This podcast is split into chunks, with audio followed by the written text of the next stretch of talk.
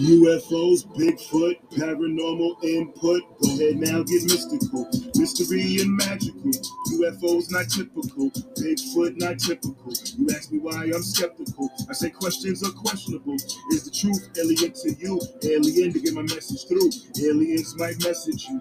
Aliens is sliding through. The wild signal applied to. Algorithms they find is true. Typical. Skeptic. Show. Typical. Skeptic. Got no time for no petty germs, pandemic, a pandemic turn. Horror still in Amityville, Bayonet in Gettysburg, Mothman, TNT, Factory, Red Eyes, Beat, Dog Man howling in the street. I'm typically skeptic of what I see. Voodoo Hoodoo in New Orleans, Thunderbird, Swamp Thing. Is it real? I was wondering. Typical. Skeptic, show. Typical. Skeptic, show. I'm gonna hit my intro and then uh, we should be. I think we're live now, and then uh, my intro real quick.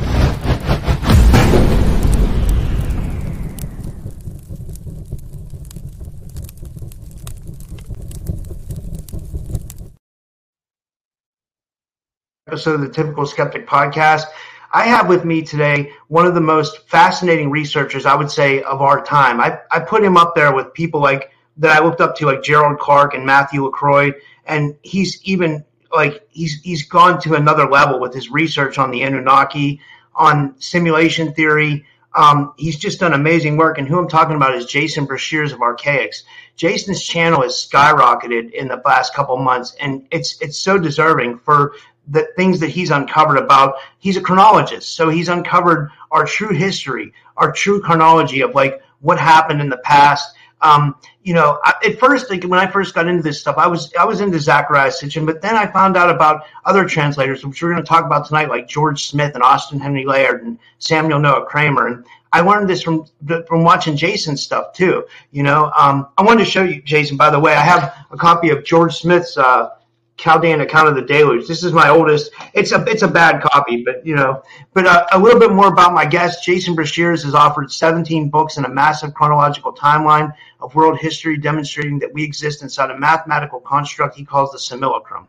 His findings, data sets, and research can be found on his website, archaix.com. He has revealed in many of his 330 videos on YouTube and other platforms that more and more evidence that we are in a unique situation, experiencing two different realities at the same time the collective and the personal. That many of us may live in the same world, but we are not in the same universe. And his again, his website is archaix.com. And uh, I want to give him a big warm welcome to the show. Jason, thank you for joining me. How are you? Man, I'm I'm, I'm great. I'm great. Had a busy day. Uh, as busy as you can be, just staying at home, going through books and I've been I've been researching all day long, and I, looked at my emails and I saw your email, I was like, "Oh, holy crap!" I looked on my calendar, and all day yesterday, all day yesterday, I remembered I got to go on with t- typical skeptic tomorrow. Tomorrow, but I never looked at the time. I just assumed it was going to be in the evening. So I'm so glad by the, when I looked at my emails, I realized, oh wow, I still got another hour. It's good. Yeah. Um, I, what, I, what I did to prepare for this is I kind of just binged your channel because I get so many different guests. It's hard for me to stick to one channel, but then I was able to really catch up on a lot of your stuff. Like, um, but what, what I wanted to start off with is this is like, I don't know. I think I heard you talk about this once and I, it's really interesting. Like, you know, I, I study all different kinds of phenomena on this channel and, um, you had a near death experience. And the reason why i'm bringing this up is because when you when you had your near death experience you said that you experienced like w- what would have been the simulation or you saw the simulation. I was one and we were going to talk about that tonight so i was wondering if you could get into that a little bit. Like w- what exactly did you remember seeing if you if you don't mind? Like well paul i never i have never described anything that i saw. It was what i felt. It was uh and my my my NDE is what other people are calling it. It's uh it's not something it's not any way that I describe. It was a motorcycle accident. And although my body was tore up and rebar went right through my arm and tore my tattoos out to where you can see I'm missing all this this ink right here is missing where the, the rebar came out. I didn't feel any of that. I was in shock. Uh, I landed upside down on a concrete pylon after flying about 65 feet through the air. And uh, my my shirt was missing. It was in a barbed wire fence. I didn't I didn't even know that though. I was just walking around talking to people and the euphoria I felt and how and how my conversations people were so interesting to me. All I, all I had done at that time was release one single YouTube video. It's still up.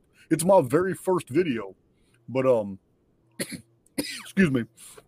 Uh, that video was going showed that my channel was about to go in a different direction. It was more of a materialist perspective. But yeah, I, I had uh, I actually felt probably what I who I truly am. And I was detached from my avatar, although it was still obeying me. I couldn't feel it. Uh, I felt euphoria, and every single thing people said was just fascinating to me. I remember understanding everything they said and understanding it not just from my perspective but from their perspective as, as well. It was like it was like empathy 2.0 it was the ability to to under it was the ability to experience what other people were conveying to me as they were conveying it not as the listener but as the conveyance. Very it's very hard for me to to describe that right now because this isn't the type of world we live in but imagine a world where two different intelligences can approach each other and they can share and there can be an exchange of information and you feel you don't just understand. You don't you don't just comprehend what somebody's telling you but you feel it as if it's an experience their words. It's it's hard for me to convey, but this is what I what happened to me. And every time people came up and talked to me, I was feeling what they what they were telling me, not just intellectually understanding it. And oh, it's like an immersion of two spirits. And what the information we're exchanging is beyond the ability of, of our vocabularies to communicate. So this is what happened to me, and it was a very short period of time and I woke up in the ambulance and I had a very lucid conversation with with somebody who was taking care of me in the ambulance, and uh, I knew exactly exactly how many minutes that I had been out. I had passed out, and uh, she had documented that and told that to the ER. I went to the ER. I stayed in the ER for a while while they patched me up, and then for about forty days I laid in bed because most of my damage damage to my body was cosmetic on the outside. I had no broken bones, but the problem was was the impact. It was a body impact upside down on a concrete pillar. And when I hit, all my internal organs, the inertia kept my internal organs going toward the concrete pillar, even though my body had stopped. So all my internal organs were sloshed, stretched out from each other, and it took a long time for my lungs to heal. My, my it's just weird. It's weird. All my guts just kept going even though they were still in my body. And my the the little sat my, the little the little tiny hundreds of thousands of little cilia that attach the outside of your lung sacs to the inside of your rib cage, the membrane on the inside of your rib cage. My my my my lung sacs have become detached. So even drawing a little bit of breath was a real struggle. It hurt. So for 40 days I was I was bedridden. I couldn't even move. It's uh I was I was out of there. But during that time, my whole my whole perspective had changed. It changed so so much that my very second YouTube video was one year later, and anybody can see the timestamps on my video. My second video was a year after my first and it was my first simulation theory video. I had went during that year. I, I, had processed all this information. All my research now made sense. I understood what direction it needed to go in, and that's when I started releasing the Archaix data as showing that the historical record is a construct. And, and by by by this analysis, we could, here is another thread of evidence independent of physics that we can show that we live in a construct. I, I, I, would agree. It, it all seems like it, right? I mean, it, it's, it's what resonates with me when I say, do we live in some kind of simulation? It really feels that way. What I wanted to ask you though, I thought this was really interesting from digging into your channel. I noticed that you, there's three, I know you cover a lot of stuff, like you get into the elites and all, all kinds of stuff, but one, three things that you're really specialist in is the Anuna or the Anunnaki, the simulacrum or the simulation, and the Phoenix phenomenon, which I kind of wanted to get into all of them tonight. But what I wanted to ask you, I don't know if anybody's asked you this before, was they're all connected in a way, right? They all intertwine in a way. Is that am I correct? Yeah, all throughout history there are threads of connection. There's no doubt. There's uh where we I see the commonalities everywhere, but it's not easy to disclose them. It's because the this information has been revealed to the public in the past 30 and 40 years piecemeal and not only piecemeal but by authors who really didn't know what they were talking about. And then the concepts were popularized by other people who came behind them who aren't really authors and researchers. What they did was take other people's data and created whole social social uh i don't i guess they they they they puff themselves up as some great social uh i don't even know what to call it a pundit uh just a social figure who everybody believes is an expert in a certain topic. This is what ha- this is what happened with the Anunnaki. There are people today who have made their eh, fortunes off the misinformation that Zecharia Sitchin ha- has you know has published. And a lot of a lot of the Sitchinites have come to my channel. A bunch of them have seen They've seen the chronological material and they agree with me. They see all just like my, my, my latest video yesterday that I put out was was on an old text that I have never read before. 301 year old text. And yet, all this material that I've been releasing to the Archaix community, showing them about calendars vapor canopy giants, showing them about all this material about lunar. The lunar system was before the patriarchal takeover when they when they implemented the hero that went through the zodiac, which was a which was a basically an anti goddess, anti matriarchal uh, way of keeping time, venerating the sun and venerating the male over the female. So all this was in this book, every bit of it. But this book came very late. This book was nothing but a validation. It wasn't a part of the original core data that I've been revealing. So, uh, I mean, even intricate information, stuff that completely smashes the entire Zecharia Sitchin paradigm, such as this book, the book, uh, this 301 year old book specifically cites five different sources showing that the ancient world did not factor these time periods of the gods and kingdoms in years. They did it in months. And to find that in this book, after I've already been citing Strabo and Diodorus Siculus, and especially the scholar Eudoxus, who is a critic of Plato, those were my three sources for this. And then to find this 301 year old book that has five more sources, yeah, those are the nails on the coffin. Sitchinism is dead. I, I agree, and and I, I, even when I interviewed Matt LaCroix recently, he told me that he he made it a point that he said he had to go outside of Sitchin for translations, and it was Gerald Clark who I first heard out about George Smith, and I was going to ask you, what are your thoughts on George Smith and the Chaldean account of the Genesis? Like, and do you follow other Assyriologists like that, like George Smith, Samuel Noah Kramer? Hey, that's a good question. That's not one I've really been asked before. So listen, George Smith is the beginning. He's the trailblazer. He's the very first one. And what makes it really interesting is George Smith. When, when the Assyrian, when over 100,000 Assyrian cuneiform tablets were found in 1850, there was nobody translating them. They were just cataloging them. This is why, for the next century, newer and newer Sumerian and Akkadian cuneiform tablets were, were surfacing. Not because archaeologists were finding them, but because they've been stuck in the Oxford and the Bodleian Library basements for years, nobody knowing how to translate. George Smith was self-educated. He was not a member of the Royal Royal Society. This man had a passion for knowing the for wanting to know the truth. He was a true maverick. He was learning just because he wanted to know. So he trained himself. Scholars later, scholars later basically, oh, here's how censorship in academia works. They're not going to lie and say that now George Smith wasn't a trailblazer. George Smith didn't begin the the the uh, the uh, translation of cuneiform and translating all this. George Smith didn't make all these discuss. That's they're never going to do that. What academia does is is censorship by omission. They just never mention him. He's a pariah in the in the academic community, but he started it all. But there are but there are many who did recognize Smith's greatness and his contributions. And one of those is a scholar very, very few people ever mention. But this man had his finger on the pulse of the ancient world's documents. I'm not talking about Layard, and I'm not talking about Breasted, and I'm not talking about uh, um, Samuel Noah Kramer. These men are all known, and their translations are good too.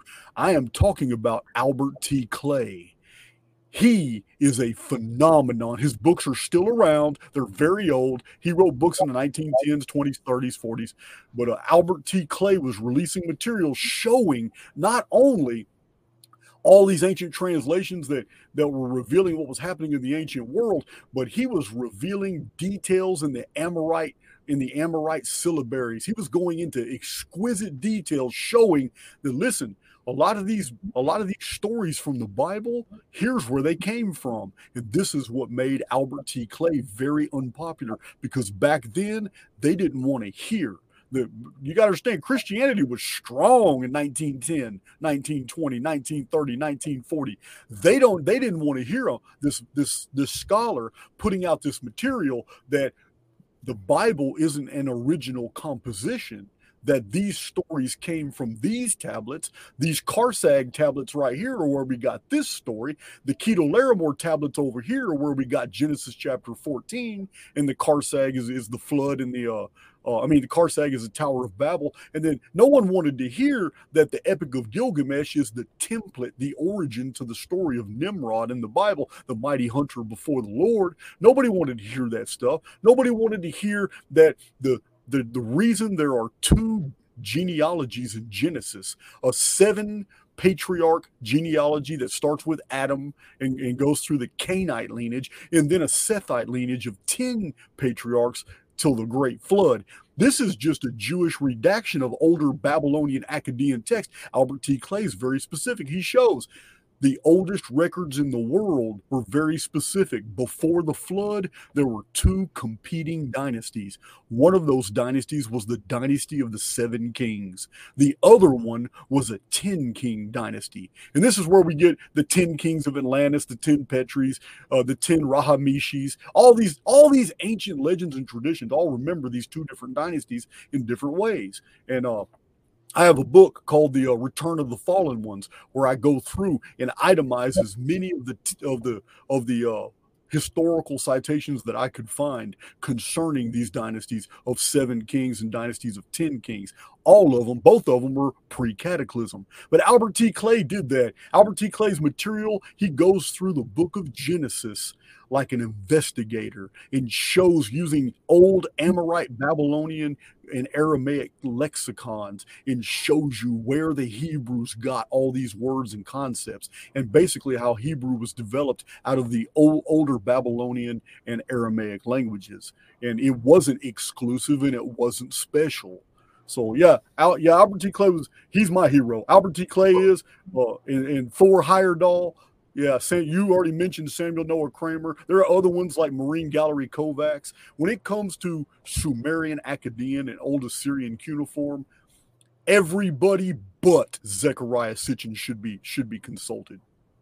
I, I, have, I have a couple questions uh, to, to, feed off of what you said. Now, when you're referring to the singing seven kings, are you referring to the is that like the Sumerian kings list as well? And then also, um, for the people that don't know, um, what you're referring to with, with the, the, the Babylonian, the, the Bible being copied from the Babylonian texts, if I'm right about this, the Jews were held captive in Babylon, correct? And that's where they got a lot of that information. And then, yeah, I'll let you rip off that. Oh, that's that's exactly. I mean, that's not that's not that's not even original information. That's not even data coming from me. It just seems to be I'm I'm one of the only people in the world that are that is revealing this, but that I know of. I'm pretty sure there are others, but this is widely known. I mean, it was widely known in all the collegiate sources prior to World War II that nothing in the Old Testament was ever reported till the fourth century BC. There are no Hebrews named Moses. There are none of that until after the fourth. When the Jews came back from Babylon, all of a sudden they had this massive collection of writings, and it was all Hebraicized. But the writings concerned things that are very widely known in scholarship today that are not Hebraic. We have Davidu, the giant slaver in the, eh, slayer in the Canaanite text. We have Suleiman in ancient Iran and Elam. It was a very popular title of a ruler. These were rewritten as Hebrew kings, David and Solomon. We have, we have all kinds of stories like Moses being on a basket put in a river and all that. We already know where that came from. 600 years before before Moses ever lived, we have Sargon of Akkad put in a little wicker basket and placed on a river and then basically left up to fate. His parents put him on the river and he floated down the river. And it just so happened that an Enaitu priestess found the basket, pulled him in. And this is why Sargon so often claimed in his boastings that I am Sargon of Akkad the Great. I have no father and no mother. He wanted to. He it's a, it's an ancient way of saying I have no beginning and no ending. You know, it was a, a, a claim of divinity or being born from divinity. This is where the Moses template come from. The the uh, the law, the the tables of the law and the lawgiver, we have the whole story in Ur-Nammu. Ur-Nammu of the ancient Near East is, is was the lawgiver. He had the tables of stone. All these stories were put together and put into a beautiful, awesome narrative. They were done, mixed in with a bunch of Phoenician histories that the that the uh, the Hebrews had access to. So they basically used the template over this is how it how it was done. They took real historical dynasties and real historical events.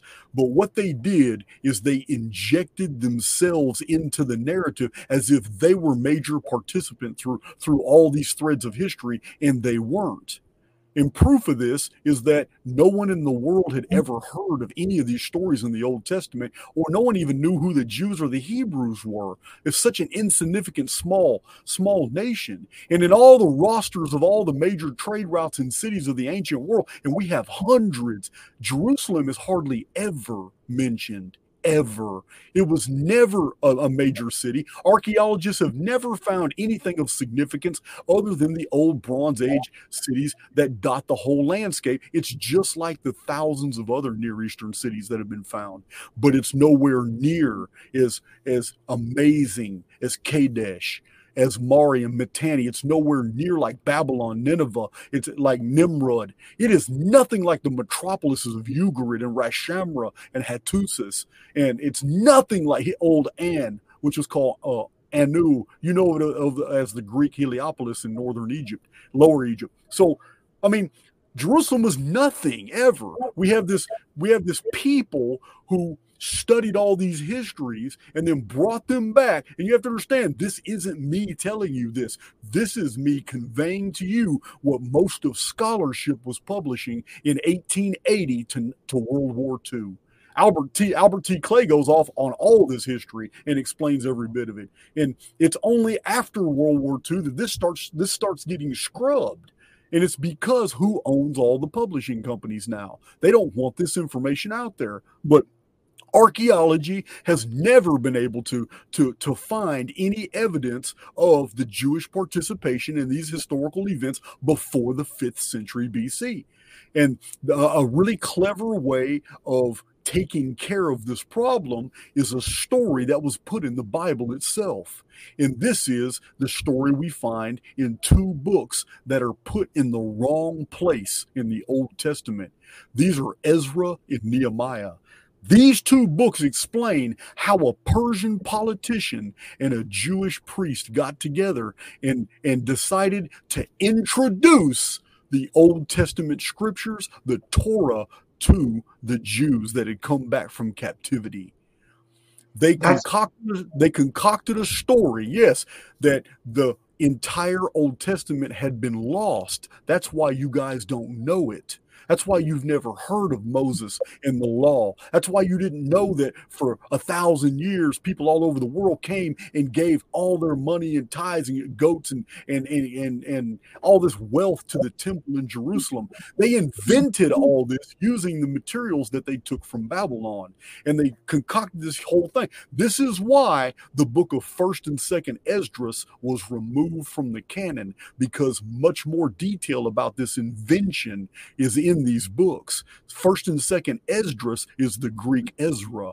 But in our old in our Old Testaments, we have the story of Nehemiah and, and Ezra. And I have I have a trilogy of videos called The Great Deceit, where I show all the verses in the Bible that prove that Ezra and Nehemiah were written way after all these events, and all the conjunctions and prepositional phrases and all the little fragments, little colloquials that are found spread throughout the Old Testament were purposely put in Ezra and Nehemiah to make readers believe that they were that they are actually referencing old texts and that these texts are very ancient when they're not the whole story concocted in the Old Testament was that the law and the prophets were lost and no one had access to these writings. They had been 100% forgotten by the people.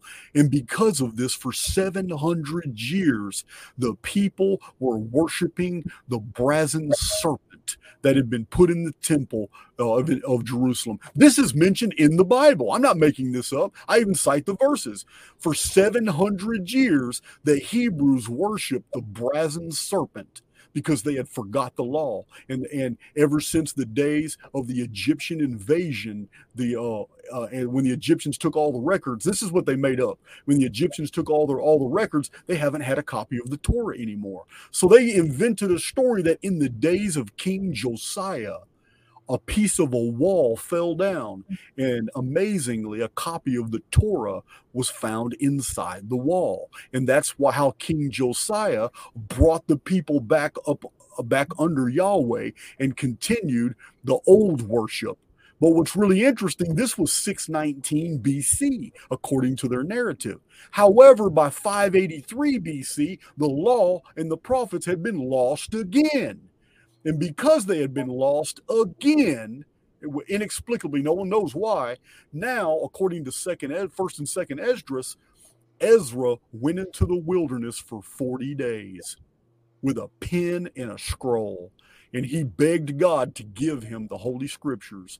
And angels appeared and dictated the entire Old Testament for Ezra to write down. And, and he brought it to the people. And this is how they actually introduced the Torah and the prophets to the Jews who have absolutely no historical memory of ever knowing anything about this stuff. It was all invented, every bit of it. That's amazing. Now, what I wanted to ask you is, who do you think Yahweh was? Because I know people have drawn conclusions that he might have been Enlil, and then I think I heard, I thought I heard you say this is where we can draw into the simulation a little bit or the simulacrum, because I think you said that you thought that the the not the benefactor. I know you said the benefactor is Enki, and I'd love for you to explain that. But you said that maybe this Satan figure, or that that might also be Yahweh, could have been like Yaldabaoth or Enlil. Did you draw those conclusions, or am I off a little bit? Okay, I can speculate. I mean, I can speculate based off what the scriptures tell me. The scriptures tell me that that the creator is a loving God and that the creator is a provider and that we're supposed to develop a relationship with the creator. However, the same scriptures but a different book all of a sudden tells me that God manifested in the form of a burning bush and in that form of a burning bush began to lay down the law. But it wasn't a loving law. It was a bunch of promises of vengeance if you do not obey or fear me. So the god of genesis doesn't seem to be anything like the god of exodus numbers deuteronomy leviticus all that. Was it was it uh, uh exodus leviticus numbers deuteronomy and i'm missing a book.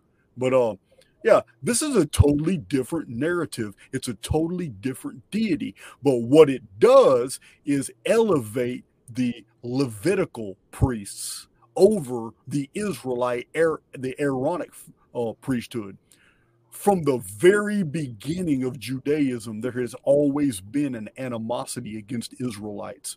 The first four battles in the Old Testaments that, that the Jews fought were against the Israelites Yahweh was a God that had promised the the the uh, the, the Judahites and the Levites great wealth. They're gonna they're gonna they're gonna take over the world. They're gonna take over the cities of their enemies. They're gonna be able to divide the spoils. They're gonna be able to. Their children are gonna prosper. They're gonna have all the wealth they want. All they have to do is fear Him and obey Him. But the Israelites rebelled against this. They were not on board. So he so he had about 40,000 of them impaled. They still rebelled, so he buried some of them alive. They still rebelled. They were not going they did not recognize the deity of the burning bush god. They this this foreign god that was being pushed on them was not recognizable to them. So uh, the Israelites had a, had a, a totally different faith than the earlier Judahites. And I don't really know the associations travel over a thousand years. Like people automatically jump back to Enlil. This is Sitchinite thinking.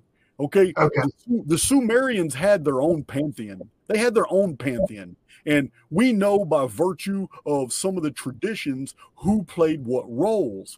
But to say Enlil is Yahweh or Enlil is the is Brahma or the I don't know because this is like cross contamination between belief systems. I don't really know, and I don't like to. I don't really like to speculate.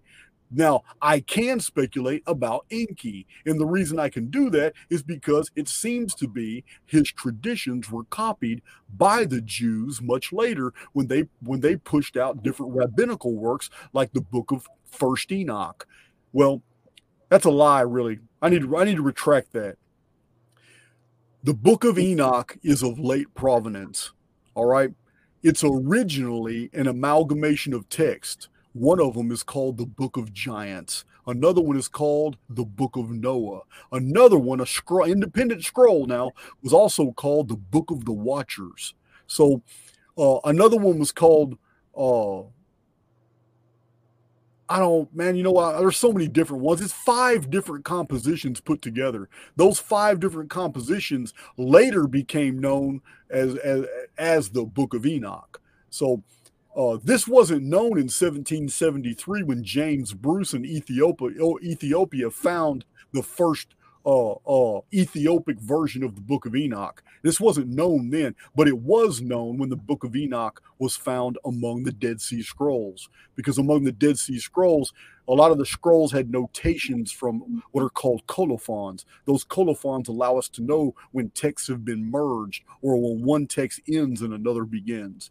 So uh, yeah, the Book of Enoch uh, tells about Enoch's uh, traditions and history, and so we have we have a we have a situation where three thousand years ago there were the Anuna. I'm not talking about Anunnaki. The Anunnaki came very late.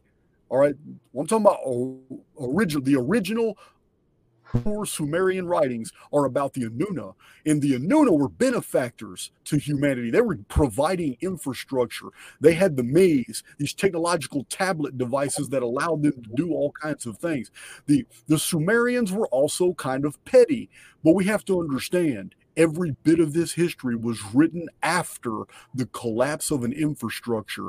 Every bit of the Sumerian texts were written after the fall of their civilization a total infrastructure collapse had happened. And this is why man was very sophisticated and already coming up with ways to, to communicate the histories on clay tablets that could be burned and kilned and preserved because their technological tablets like these that they used to use no longer worked.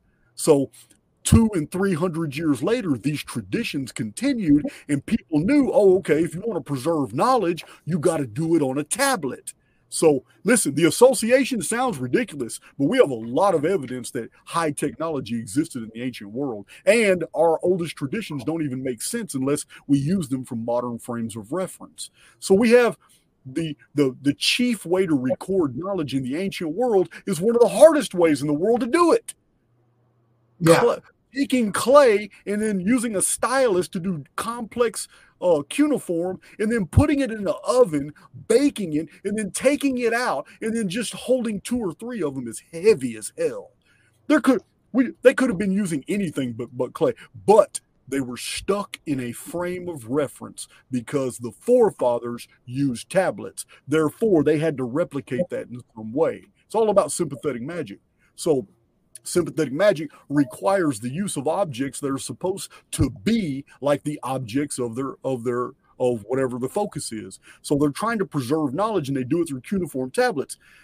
but it's all in retrospect, just like I'm always telling my viewers that every calendar in the ancient world is a is a construct that was designed ex post facto in retrospect. No calendars began at a certain date and then counted every year forward. It's, it's not that's not how it happened. It's always survivors of something that are retro calculating what what what happened and, and giving us an end date. The Mayan civilization did not begin in 3113 BC. We have no evidence of the Maya prior to 900 BC. That civilization was somebody else, but that somebody else, the Olmeca, they had retro they had retro factored the beginning of their calendar. And when the Olmec fell, the Maya took up the torch and continued the countdown of Baktuns. But they themselves did, didn't start that calendar, and neither did the Olmeca. So, uh, in answer to your question, Enki was a benefactor. A lot of the other Anuna were kind of neutral or indecisive about their treatment toward humans the regular regular people. So the Anuna were very, very different, but they were still regarded almost human-like. They just had godlike powers. So uh Enki, Enki got a bad rap, but that wasn't introduced until cuneiform started. This means after the cataclysm, there was a group. I call them the priesthood, but this group demonized Enki, and they demonized him because things he did were totally against the will of the other gods. He didn't do anything against humanity, but the priesthood wasn't there to defend humanity. The ancient Babylonian and Akkadian priesthood was to venerate and obey the gods. So, in the oldest traditions, the gods being mad at Enki all the time, Enki became demonized as the serpent. He became demonized as the wicked, the trickster. The trickster is the most common way to describe him. And in later civilizations, he became Loki in the far north. He was the he was the outsider, but he was a god but he was the outsider of the gods. He was the trickster, and he was always vilified for something he had done. But when you like Hephaestus, who provided mankind fire, Hephaestus was the outsider among the gods. All these pantheons have this outsider who was vilified and turned into the devil, turned into the Satan, the Lucifer, this this Enki person this Enki, this Enki in the Sumerian records actually provided mankind irrigation, canal works, water works. He gave man life. And humans, humans venerated Enki for this. They knew he was a benefactor. By the time the Jews were in Babylon rewriting all these records that they got through the Babylonian filters, that demonized Enki, the, the Jews did find some very interesting parallels from older texts. And they realized, wait a minute, we're on to something here. Because this guy here, he was actually helping mankind. And uh, the creator, the oversoul, really loved this guy and took him and he disappeared into heaven. And what the Jews found was that there are ancient Egyptian traditions, later preserved by the Copts, that talk about a figure named Surid. And Surid had the exact same history as Enki and Enoch. He ruled over 130 nomes, but the book of Jasher says that Enoch ruled 130 kings and princes, and they both ruled Egypt. So, uh, but it was an Egypt that was pre-Egyptian, pre-dynastic Egyptian, before all the pyramids. So we have we have the same story. Enki foreknew of the great flood. Enki warned humanity that, that they were going to be destroyed. The gods didn't like that at all. But we have in Enoch, in the book of Jasher, and in the book of Jubilees, and in the uh, uh, in the book of Enoch itself, also believe it's in the second book of Enoch, well, the secrets of Enoch. We have the story of Enoch seeing visions of, of the coming flood, and he warns humanity in a great council where he brings all the kings and, and regents together and tells them, hey, we need to do something, man. Great flood. We got to preserve knowledges. And the same story is told in many Near Eastern texts where a great man before the flood gathered all the holy writings of the ancient world and, and embarked on a project. Now, here's where things get interesting. Traditions after the cataclysm talk about the project being an ark. and then they they because it was a flood, they automatically thought that the great architectural project that was being built was a boat, but it wasn't. An ark is a container, and, it all, and an ark contains something very, very important, very valuable. The ark that was constructed, according to the Enochian text, is is was huge. wasn't a boat at all. Now, in my own in my own you know videos in my published book lost scriptures of giza i show that the book of enoch is describing the building of an architectural project of stone that that looks like a mountain now uh, it's a pyramid but where we get the proof of that is that in the traditions of Surid of the Egyptian Copts, we find that they said that exactly. They said that 300 years before the flood, and remember, in the book of Jasher, Enoch ruled for 300 years. So, but in, in the Surid accounts, it says 300 years before the flood, the the uh, uh, Surid got all his best architects and, and, all his best wise men together, and they built the Great Pyramid, and they pre- and they preserved inside of it all the knowledges of the world for a future civilization. This is all in traditions. Yeah, I cite them all. I cite them all. I go into detail about citing them because they're they're fascinating. But here we have the link from Enoch to Enki, and from Enki to Surid. They're all the same person and then we get the the first Hermes. There was three Hermes. The first Hermes was Enoch. The second the second Hermes was Abraham. The third Hermes was like the Buddha. But uh, in the Greek traditions, there's three Hermes. Uh, later on in the Hermetic literature, then you have Hermes Trismegistus or Hermes the Thrice Great, uh, which is a carryover from those traditions. But yeah, it's a Enki is just Sumerian traditions of, of, this guy, and Enoch is just the Jewish version of those texts. I have a question. Do, do you think we can draw parallels that, that Marduk and Thoth or, or okay, here's a couple questions because I have so much I could ask you about. I want to ask you about the tablets of destinies, which were the Emmys, the pine cone and handbag. I mean, also, I mean, there's just so much. Like, can we say that Marduk and Thoth were Enki's sons, or is that Sitchin stuff? And then uh, where else was I going to go? There's so much I want to ask you, but um, so maybe that first. can we say Thoth was Hermes, and then was he Enki's son, and was also Marduk Enki's son? Well, there's an old text called uh, Enmerkar in the Lord of Aratta. Yes. Okay, this ancient text, this series of tablets concerns Genesis chapter 14. Now, Marduk Marduk is nothing but a Babylonian patron deity name after the fact for an older Akkadian deity called Merodach. Marduk is just the Babylonian version of Merodach. Merodach is the Akkadian uh, version, epithet for the older Sumerian uh, deity called uh, Amar Udaak. It's a it's A M A R Amar dot uh, udu dot ak. It's Amar Udaak. Amar Amar Udaak is the great hunter. He's the mighty hunter.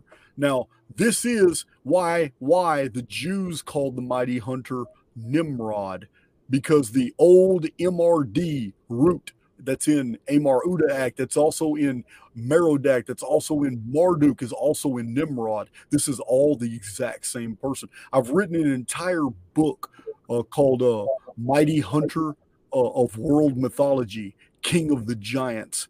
Uh, but I wrote a book. That's the title of the book. It's a it's a PDF I offer in Gumroad for like two or three bucks. But uh, I had done it's like it has like 300 different source materials in there. I go into a lot of detail about that that short little 500 year period after the flood. I go into a lot of detail about the annals and histories of Sodom and Gomorrah and Elam and and what was happening in in the book of Genesis in the Old Testament 500 years after the flood. How he was the Gilgamesh of the old world, uh, Sargon of Akkad. But yeah, in, in Near Eastern text, they're the same individual, also called Martu. And 900 years later, in the Mediterranean area, the Greeks called him Ares. He's the same god. Uh, this is the a bloodthirsty god of war that always dominated the battlefield. And uh, in uh, in also in uh the book of Jasher, he is called Mardon. Uh, this same root. It's the same root that's in Nimrod, Merodach, uh, Marduk, and Amar Udaak. It's the exact same one. It's the same individual. Uh, this is what's this is what's just really weird. For that period of history where we have all these different titles and names for the exact same individual, this is what's so bizarre. Academia looks back at this period uh, 500 years after the flood, academia looks back at this period and they see 30 different timelines and all these uh, events unfolding, and they see it as chaotic and random. And they publish all these books and they and they stick to these individual epithets. But when you I start identifying all the different epithets that are involving the same individual, the more you research Near Eastern antiquity, it's all one story and it's linear. This is what I, I documented in Chronicon. My Chronicon goes into this and show and it breaks all this down and and takes away all the noise because that's what it is. Listen, the reason I'm telling you this is because there's nothing, nothing that is possible about the Tower of Babel story. And yet, it's one of the greatest stories of the ancient world. When the when the languages were divided by gods that had a conversation looking down on humanity and they felt threatened and they said, "You know what? The man has become as as one of us." And there is nothing that by virtue of imagination he will not be able to accomplish. Mankind working together on an architectural project for some reason threaten the, the overseers. So they split up all the languages. Now, in in our reality, this could have never happened. But if we agree that history is programming and that it is simulated, then all it is is a slight change of coding to produce 70 different dialects from one single narrative. And that same mix up would also translate to the past, meaning if there was manipulation in our timeline from outside the construct and it did in our view we think that it only applied to that one single event but when we look at the archaeological record, we have all hundreds of thousands of tablets that name all these individuals, but call them 20 and 30 names each. And we're automatically assuming this is all stories that are the same stories being told by, but it's a different name every time. No, that's not what happened. What happened is somebody outside the construct interfered with the coding, but something unforeseen happened, or maybe it was known it was going to happen but it changed the historical narratives as well. Whatever they entered to to create 70 languages, created those languages in retrospect as well. It's almost as if it rewrote, rewrote all history before that, now separating all the histories, making it instead of a single linear confluence of historical events, it's multiple different timelines that now have to be dissected. And people like Jason of Archaix sound crazy when they try to tell you that it was all one historically historical timeline. Because when we study history, it looks like a whole bunch of different timelines and it's it's very hard to separate fact from fiction beyond that threshold when in our history books it is claimed that mankind spoke one language and then one hour later when the gods got pissed now all of a sudden we spoke 70 different languages and we had to migrate to different areas of the world because we couldn't get along anymore you know what? In the in the tell of Adapa, it says about Adapa, it says he was the wisest of the Anunnaki. So that's kind of saying there that if if that's if that's right, that whoever created Adapa was was pissed that they created him as as an equal, right?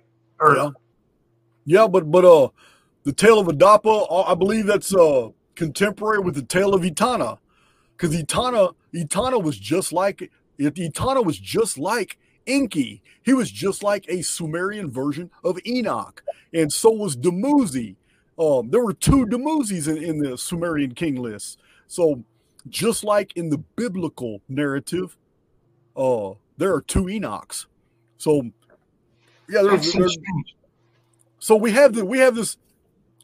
it's it's almost as if the Tower of Babel did happen. No, it's not possible, but that's from a materialist standpoint. If we're living suspended within a holosphere of pure programming, then it would have been an easy thing to introduce programming that got the participants on the inside of the construct to no longer be able to communicate. And this is why lingu- ling- linguists are so fascinated by the correlates and parallels between all the different oldest languages in the world. So they create these vast tables and computerized printouts showing how this language came from this one and this one came from this one and this one came from this one when when it really looks like they were all in all created at the exact same time from a parent source that is no longer in in in the coding. The parent source has been erased. So and that, that would be very easy to do from people on the outside of the construct who had control of all the protocols. It'd be very easy to do. If it's easy for you to create 70 different language out of out of out of one parent language and this is what the historical record tells us happened and then we see this massive amount of confusion all through these texts. Do you know that in the Kharsag tablets, the main theme of the Kharsag tablets is that the king of Elam is steadily dispatching envoys to Babylon, and they're coming back talking about we can't understand anything they're saying. It was a massive communication barrier that had never been experienced before. They, the king of Edom was convinced it started a war and that war is recorded in Genesis chapter 14. So this uh, everything starts making sense when you when when uh when you start associating all the different titles and epithets with who they belong to because there were there weren't as many cities in the old world as you think and there weren't as many participants in the historical narrative as you think what happened was that somehow the same individual all of a sudden accrued 20 different names. It's the same thing we find with the pharaonic dynasties.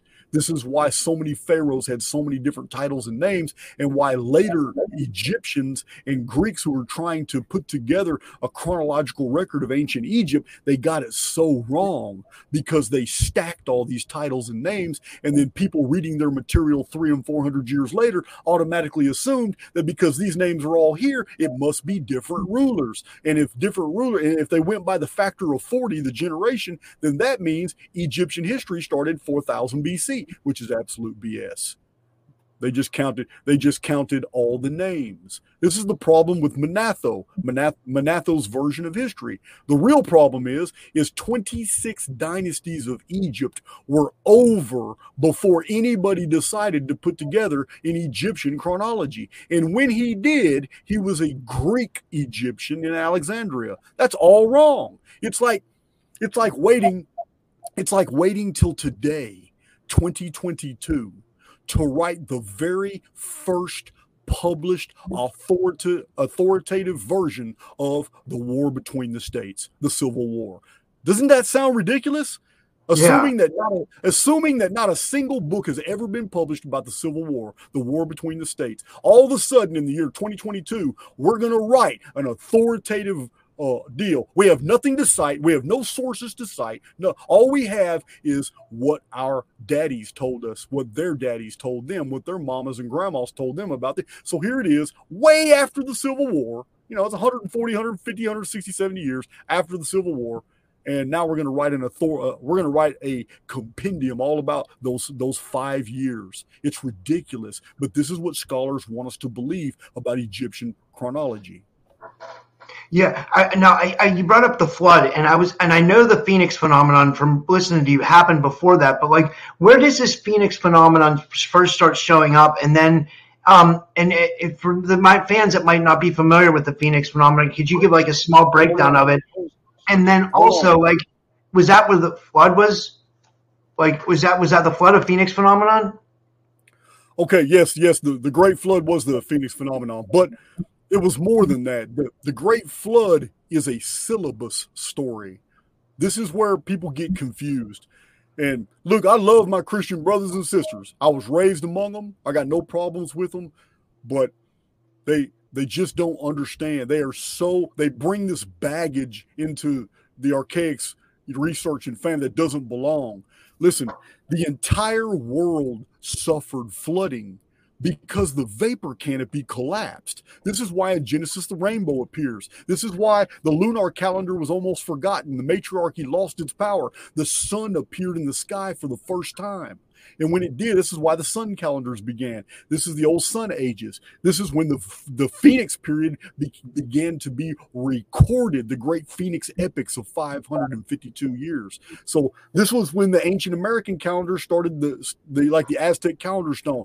Every this event, the day the sky fell, started everything. But when the vapor canopy fell, flooding occurred everywhere. But the whole world did not flood. You understand? This is yeah. where this is the problem. The the Jews, when they wrote this material, they borrowed heavily from the Zoroastrian and the Babylonian versions of the Amorites, which also taught that the whole world flood, flooded. But it did. And, and the Atrahasis, right? The Atrahasis says that it, it was a flood. Yes, the Atrahasis, I call it Atrahasis, but yeah, the Atrahasis epic talks about the whole world flooded, uh, but it's not true.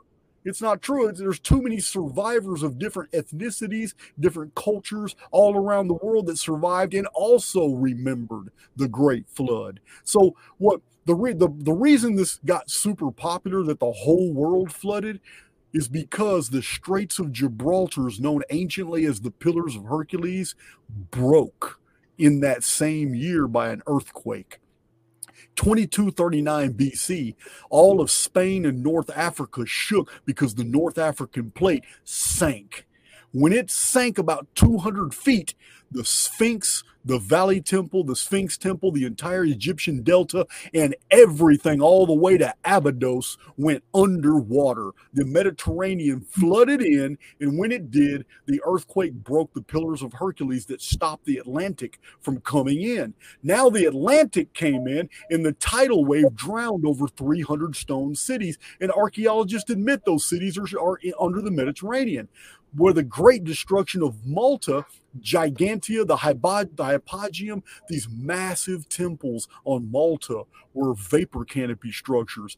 And uh, it's evident that a single tidal wave traveling from the east, going, I'm um, traveling from the west, going east, completely obliterated Malta.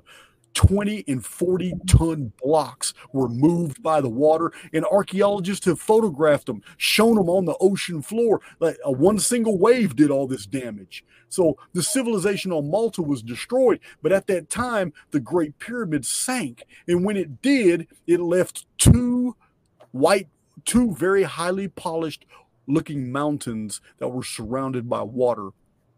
And this is 2239 BC the the subsidence was the entire North African plate. It was low. It was low, and many ancient writers talk about the ocean that was the Sahara Desert. That it was it wasn't in super ancient times, especially in the writings of Strabo and Diodorus Siculus. We find all kinds of references to to this inner sea that was the Sahara Desert. So for for centuries, traditions were now being spread all around the world about the two the two great mountains that were inaccessible. They were surrounded by water. They're, these were the great mountains of the deep. These are the holy mountains of God. And man, even in the Celtic traditions, they were called Cairhsí, and these are uh, they were associated to to to seven builders. So this uh uh that it stayed there for about 340 years until 1899 BC, which is the Tower of Babel story. Now, all that happened was another earthquake. When that earthquake occurred, the entire North African plate just popped back into place. Now, when we're talking about land masses the size of the North African plate, you would not be able to see with the naked eye on a map any change. It's just a slight elevation, but that slight elevation brought the Great Pyramids back up. But now we have a problem.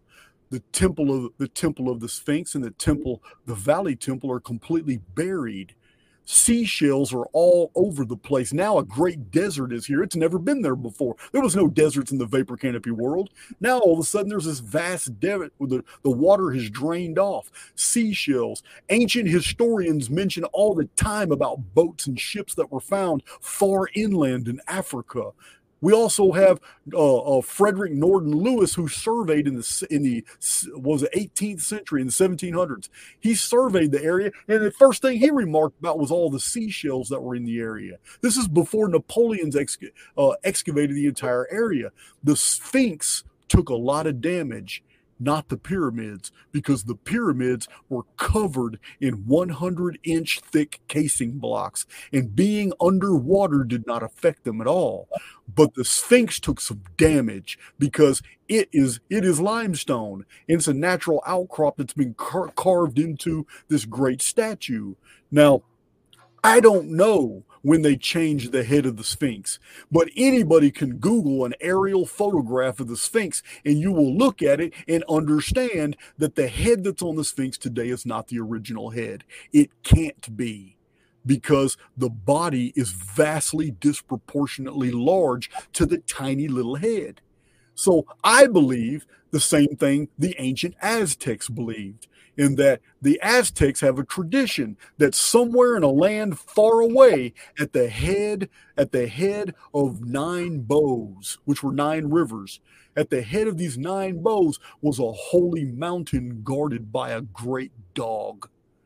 I believe the same thing the Aztecs did. That's Anubis. That is that was the Sphinx was originally a giant dog, which introduces a, a, a very profound symbol in the ancient world because the origin of humans is equally as mysterious as the origin of domesticated dogs and domesticated animals. If the if if if the theory of evolution, natural selection, uniformitarian ideas are correct, then there should be no domesticated animals. They would have never been able to survive. Not not not not not by the not by the models that have been given us today. There are creatures today that are alive in this world that should have never survived in, in a hostile environment predator versus prey environment. We have domesticated dogs. We are told are the descendants of wolves but they're not. They're not they are completely different. There's and there's Ivar Zapp and there's other researchers that have gone into great detail showing that there were genetic modifications to humans that created different races, just like the epicanthic fold on the Oriental, which is a cosmetic piece of genetics. It doesn't belong on the human body. It does make the Oriental eye very almond, but over a hundred years ago, scholars were arguing about how the hell in the evolutionary model could the epicanthic fold have ever developed. Same thing as the duck-billed platypus and many other creatures that just don't make sense. The theory is wrong. So dogs themselves uh, uh, uh, seem to appear in the archaeological record contemporary with humans. There doesn't seem to be a distinction. The dog as a statue is a symbol of domestication, but we're not we're not led to believe through the traditions that they were talking about domesticating dogs. We're talking about the origin of human races and what was really happening. This is the uh, this is the type of information that Zecharia Sitchin probably got right about different different rulers during the vapor canopy. They didn't have to argue about who belonged to who because a person's ethnicity automatically showed basically where they belonged and who and, and, because that's what was going on. There were different areas of the world where different ethnicities were were pocketed and they were they were used for labor and mining and to build infrastructures. And yeah the vapor canopy world the pre-flood world was very different but it's uh the origin i mean i i could call them slaves because slavery but but we have this idea in the Akkadian records that it was it wasn't regarded as slavery. It was regarded as we are a bunch of people and we, we need to be fed, we need to be clothed, we need to do all this. And these Anuna provided all kinds of sophisticated ways for that to happen. And the people commiserated. And basically it wasn't a, it wasn't a worship, not as the Anuna. That came later as the Anunnaki huge difference between Anuna and Anunnaki, and that difference is chronological. We're talking about That's what I want to get into. I, I, I, I, I still wanted to ask you about one more thing, but because we've been going about an hour, I don't want to take up a lot of your time. I think this was really awesome. You did this, and you, your your research is so amazing, man. Like, thank you so much for doing this. But like, just to to, to, to finalize everything, and I love talking Anunnaki with you. I could I could listen to you all day. This is amazing. But what was the difference between the Anuna and the Anunnaki? Was it two different sets of uh, beings, or uh, how, what is it? That is it not that simple, or what? what okay, check this out. The best way I can clarify this for people is that in reality, the Anuna and the Anunnaki are no different. There is no distinction distinctions. But the Anunnaki are the descriptions of the older Anuna almost a thousand years later by a people who wanted to demonize them. Anunnaki derives from the Akkadian and Babylonian. In the Sumerian, they are Anuna. In the Sumerian, they are benefactors. In the Sumerian, they are not demonized. In the Sumerian, they bring culture and cereals and domestication, and they bring a wealth of information from the land of Dilmun, where they where they used as a jump point because their own their own civilization had had been destroyed.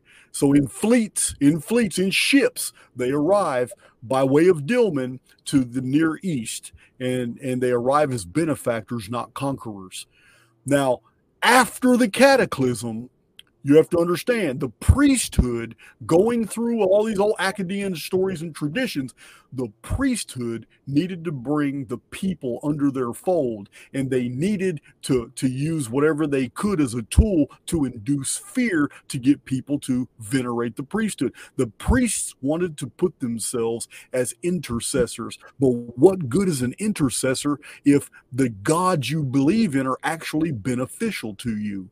There's no need for an intercessor. So the Anunnaki were all of a sudden painted as as plague bringers, as demoniacs, as nightmares, as things you need to fear and to worry about. And uh, 200 years of this got the entire population running to the priests weekly on the sabbaticals. Remember, Sabbath is not Hebrew, it is not Jewish.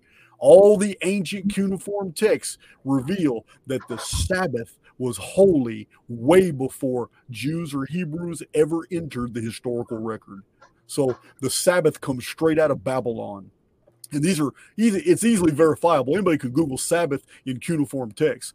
But the, the, the Sabbath was holy. It's when everybody got together, they went to the temple, and a lot of temples, when they showed up at the temple, there was a real pretty young priestess for the males, and she held out she held out a fruit. In babylon a lot of times that fruit was an apple. Now when she when she did that if a if a male entered the temple this is sacral prostitution. If a male enter entering the temple took an apple out of the hand of one of the priestesses she followed him to a bedchamber. And in the temple they had carnal knowledge. And he paid a heavy tax. He paid a tax for for enjoying the priestess who gave him the apple and then a priest gave gave him a blessing and all that and it was never known which priestesses got got pregnant by who. But this is how acolytes and this is how eunuchs were introduced into the society. So this this was this was a self-perpetuating society and it went on for centuries, but the practices gave birth to origin, the different types of origin stories. When the Jews went to Babylon in captivity, they were amazed to see how the common people willingly gave up their money, their goats, their their wheels of cheese, their fine pottery, and every Sabbath went to the pre temples in Babylon and filled different chambers that were dedicated to different gods. There's a plague god named Puzazu. You could go in there and you could give a you could give a really fine. It took you two days to make this elaborate amphora, and you go take it and you offer it in the chamber of Puzazu. And if you did, the priests of Puzazu would bless you so that Puzazu, who was the demon over plagues, would cure you or whoever, your wife or daughter, whoever had the sickness. Would, so there was chambers dedicated to all these different deities and demons, and uh, this went on for centuries. And when the Jews came into contact with this type of commerce, they copied it. They copied every single bit of it. They saw a way to, to have a temple and to keep that temple full of wealth. And, and but they couldn't just copy the system. They had to have a narrative, which we call the scriptures, that people could buy into that would justify the fear of a God. This is all, man, this is all, hey, this isn't Jason making this up. There are many, many greater minds than I that put a bunch of these pieces together. All I all I all I bring to the table is an ability to remember all the details from all my thousands of handwritten notes from all these different books that I have written and released on YouTube. That's it. I got I got a I got a question. I bet you nobody's ever asked you this, but because you're a chronologist, I have to ask you this. And I swear this is my last question, but I feel like since I have you here, I got to ask you this question. Listen, you, don't need to, you don't need to feel rushed. I'm not trying to run anywhere. Oh well, I, I, just wanted to ask you about Alexander the Great because I know you're a chronologist, and like I'm, I have a, I, I love, you know, I'm, I'm part Lebanese and Greek, you know, so like I love that history, you know, I love the history of the Phoenicians, I love the history of Alexander the Great. What I wanted to ask you about is is the record of Alexander correct? is it are we told the, the truth about his life? Because it seems like he had the he was one of the best gen, battle generals of all time. I mean he, he he did things that were not knowable back then but we don't know you know so a lot we hear that a lot of history is like um, to bring it into our reality we hear that a lot of history is like is, is falsified right so we don't know what's true or not so that's why i wanted to ask you like from what you've read from older sources is the tale of alexander true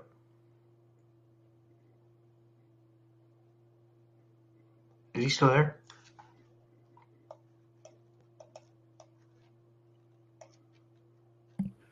Okay, my audio's still good. Yeah, you're good. All right. Um, Alexander Alexander of Macedon was definitely a, an anomaly. Now, there are fictitious materials introduced into the text, such as uh, it is widely known that the account that Alexander was at Tyre, and when he took down the great Phoenician city of Tyre, which the entire world was shocked. They never would have imagined anybody could take that take that city. So uh, I don't know if you you're aware of this, but he built a he had a, he had his army build a pontoon bridge that went all the way out to the island. So it's amazing, right? Yeah, it's amazing. So but Greek engineering at the time was the apex of the ancient world. So nothing was amazing. I mean, they were building towers they were building lighthouses with with mirror systems that could use sunlight to burn ships i know you heard about that story off the alexandrian coast so uh yes most of the story of alexander of macedon yeah it's absolutely true uh there are there are many different ancient ancient writers that they give up the, the story but there's been embellishments some of those embellishment, embellishments are like the uh that he took a secret trip by night to Jerusalem and talked to and talked to the to the uh, priests and all that. Listen, they are famous for injecting themselves into historical narratives for which they never belonged. This is another example, and uh, uh, they yeah, it's uh, it's really ridiculous, but. It's what's what's interesting is that he became the king of Babylon in 331 BC. 331 BC is perfectly on the Nemesis X chronology, which is a whole separate It has nothing to do with the Phoenix phenomenon. The Nemesis X chronology has everything to do with the Anuna, the whole Anunnaki narrative, the Nemesis cataclysm. But uh, these major events on the Anuna timeline of the Nemesis X object they have they ha- it happens to be world depopulations and great real weird aerial phenomena. And there was in 331 BC there were strange things seen in the skies. And I document wow. those in my in my videos and in my in my published books. It's uh there's a lot of weird a lot, a lot of high weirdness back then. But uh then again uh it, it could be I mean it could be all about be frames of reference but they saw something strange in the sky for sure. And flames did fall from the sky to the ground. But what it was, we just don't know. But it is, but it is the year of, of the the uh, the Nemesis X object. So I wanted to ask you about the Nemesis X, but I, I wanted to ask you something real quick. Did you ever hear the story that that supposedly Alexander went to Babylon to take the hand of Marduk, but he when he got there, Marduk wasn't there? I've I've never heard that story, but uh, I, I was more interested in Callisthenes because Callisthenes was was uh, Alexander's buddy, and he ended up killing Callisthenes, so they couldn't have been too much buddies. But Callisthenes, Callisthenes was really intelligent. Alexander took him everywhere. They, they were raised together, went to school together. But Callisthenes realized really quick that the hundreds of thousands of of shars days in the in the Babylonian records uh, were exactly days. Callisthenes knew this when he factored in the origin of Babylon. He was within six years after the Great Flood. Now, he could have never come up with that date, 1903 years before uh, Alexander of Macedon's death. He could have never derived that date by looking at the, the Chaldean records, unless he abbreviated those hundreds of thousands of units that Zecharia Sitchin says is years, unless he would have abbreviated them by lunations. The same thing I've been telling people on my own channel that, that it's the moon count system. This is why all those all those ancient records have hundreds of thousands of units. So Callisthenes, 2,300 years ago, knew this, just like Eudoxus did, just like Diodorus Siculus did. This is why I have little patience for anybody trying to push Graham Hancock on me. I, I have little patience for Sitchinites who come to my channel and get triggered when they might be good people, but your lack of education is has totally, completely corrupted your frames of reference. So yeah, I think you have to be open minded about this stuff, right? I mean, like we don't. It's it's hard to track down our real history, and when there's someone like you who's really trying to provide our real history, I'm I'm I'm wide, ears wide open for that kind of stuff, you know. Um, and I really appreciate it. I think what you're doing is amazing. But if you could just real quickly so what's the difference between the Nemesis X and the Phoenix? Like, is Nemesis X Nibiru or what? I, am sorry, I'm a little bit behind on this. That that's kind of stuff. Okay. Oh, uh, there's a book from 1901 called "The uh, Magicians and Sorcerers of Nineveh and Babylon," and I, I show pictures, I show pictures of, of this book uh, on my channel in two or three different videos because I wanted people to understand that even though I'm a Sitchin critic, Zecharia Sitchin did not make up Nibiru. He did not invent Nibiru. Many of his critics claim that he made it up. So I cite this and I show this on my channel that scholars in 1897 and 98, according to this book published in 1901, specifically argued with each other over the identity of Nibiru. One group of academia at that time were, were translators that were saying, listen, this is probably just another name for Jupiter a gigantic body. It appears it appears in the, sky uh, and, and, does all kinds of evil and stuff. But listen, there was another group of scholars that says, listen, we already have the, the name syllabaries for every planet in the in the Babylonian planisphere. We have all those.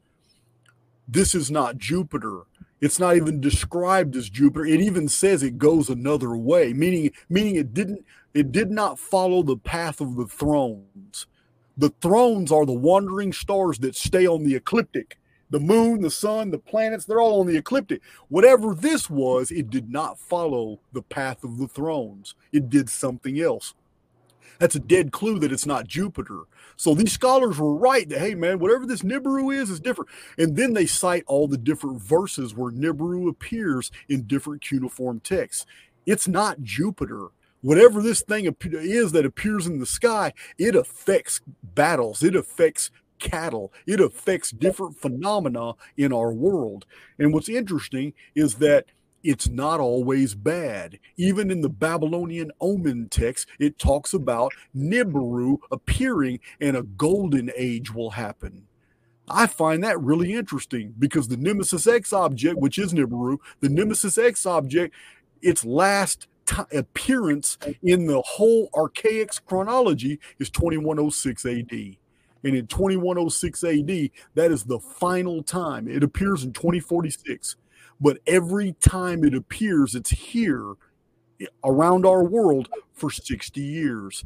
This is why the 60 year period was venerated in Sumer, Akkad, uh, Mohenjo-Daro, Harappa, the Chinese, the uh, the Koreans. Everybody in the ancient world remembered the 60 year period and associated it to the gods. And in my Chronicon, I show each one of these 60 year periods where the Nemesis X object was at what's called perihelion. Perihelion means it's right here in the inner system with us. Aphelion is the 732 years that it's away from us far away. But the 60 years of perihelion very interesting things throughout world history have happened. And the last 60 year perihelion starts in 2046 and it ends in 2106, which happens to be the year of the return of the chief cornerstone. It is the end of the Great Pyramid timeline. It's the 6,000th year of the Annus Mundi chronology, which began in 3895 BC with a new heavens and new earth, which isn't the beginning of the world. It was a pole shift that was so destructive destructive that the survivors thought they were living in a totally different new heavens and new world. Wow, that's so. And this is so fascinating. This is this is all so fascinating.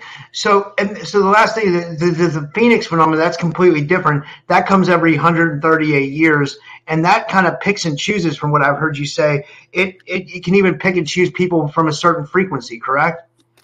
Okay, that's not the Nemesis X object. Nemesis X object, I don't believe is frequency based. I don't believe it's the Phoenix. The Phoenix phenomenon, the Phoenix phenomenon at first in the Gnostic text, the Phoenix was very destructive. It's called specifically the bringer of destruction. That's the wow. name of the Phoenix in, in, in the Nag Hammadi library. You know, on the origin of the world text. Yeah, I, I show I, I cite it several times and show show the actual quote and all. Yeah, in the Gnostic records, the phoenix is named. It says it calls it the bringer of destruction, and it was a testimony against the archons. Now, I have a theory, and I have an entire playlist. Requ- requires me to do an entire playlist and a published book to itemize that theory and show all the evidence for. It. But I have a theory that the original design of the Phoenix was hijacked and that a benefactor altered its protocols, it altered its programming and allowed for an escape, meaning it couldn't stop the 138 year periodicity, could not stop it from discriminating which civilizations and which times it was going to unleash its destructive power.